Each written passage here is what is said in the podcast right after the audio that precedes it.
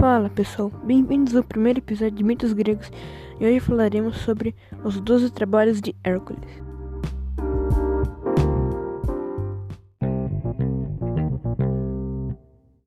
Heracles, ou como é mais conhecido por seu nome romano, Hércules, era filho de uma mortal com Zeus.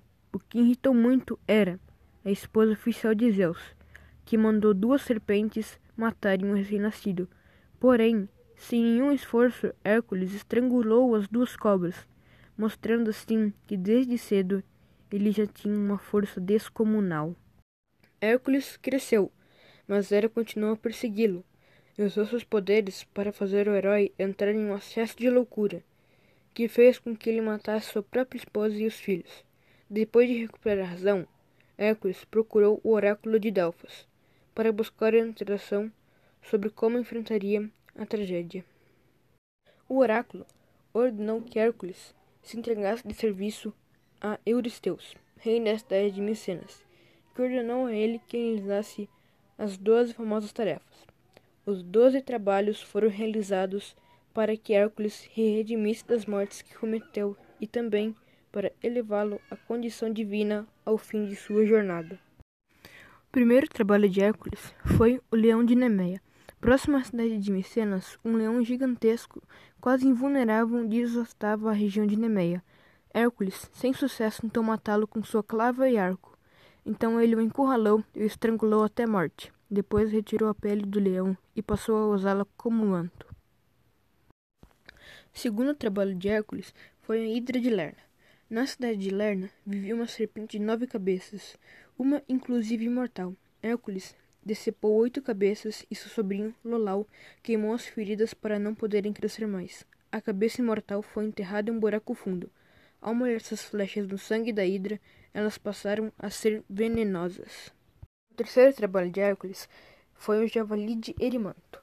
Um javali aterrorizava as vizinhanças do Monte Erimanto, no noroeste da Arcádia. Ele era enorme e feroz, matava qualquer um que cruzasse seu caminho. A tarefa de Hércules era capturá-lo vivo, o ânimo foi cercado e, quando se cansou, foi dominado por Hércules. O quarto trabalho foi a Corça Serineia. No Monte Serineu, também próximo da região de Arcádia, havia uma corça com chifres de ouro e pés de bronze. Ela era muito veloz e tinha que ser capturada viva. Hércules a seguiu até os confins do mundo durante um ano. Ela finalmente foi capturada durante a travessia de um rio. O quinto trabalho foram as aves de Estinfale. Num bosque, às margens do rio Estinfale, no norte de Arcádia, se escondiam aves que, além de devorar as colheitas, também matavam os humanos da região. Para matá-las, Hércules usou um cimbalo, antigo instrumento de corda, para atraí-las. Depois atingiu uma por uma com suas flechas venenosas. O sexto trabalho, Cavalaria de Algias. Algias, rei de Élida, região oeste da Arcádia, tinha grandes rebanhos de cavalos, mas não cuidaram de seus estábulos durante muitos anos.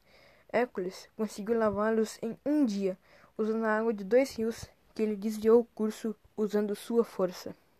Sétimo trabalho: Touro de Creta. Por vingança, Deus do mar deixou louco um lindo touro que pertencia ao rei de Creta, uma ilha grega. O animal devastava os campos da região e Hércules foi até lá para dominá-lo. Após controlar o touro, Hércules precisou nadar de Creta até o continente, levando a fera consigo. Oitavo trabalho: Éguas de Diomedes. Diomedes, filho de Ares, deus da guerra, vivia na Trácia. Ele tinha quatro éguas ferozes e carnívoras, que as alimentava com os estrangeiros que apareciam em suas terras. Hércules capturou as éguas e, vendo que elas estavam famintas, serviu Diomedes a elas como refeição. Nono trabalho: Cinto de Hipólita. A filha do rei Eristeus desejava o belo cinto de Hipólita, a rainha das Amazonas, uma tribo de mulheres guerreiras que viviam perto do Mar Negro.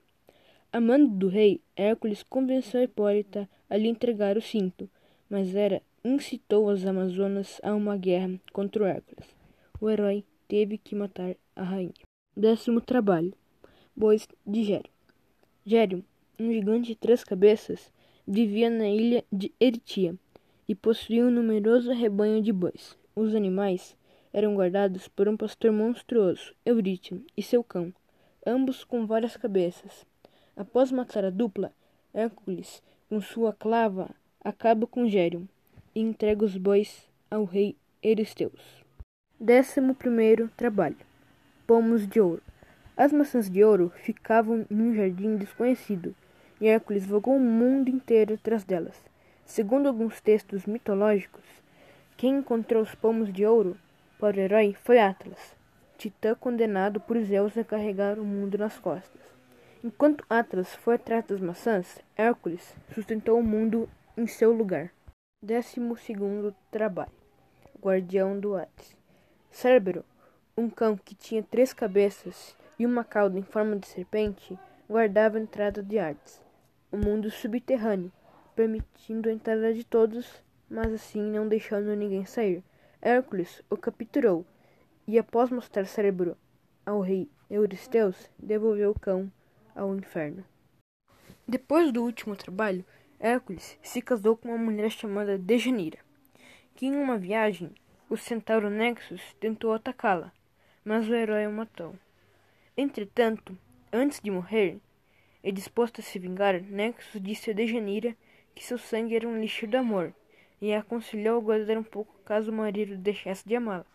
E quando de fato Hércules se apaixonou por outra mulher, Dejanira lhe mandou um manto com gotas do sangue de Nexus, que ao vesti-lo, Varus sentiu que estava prestes a morrer.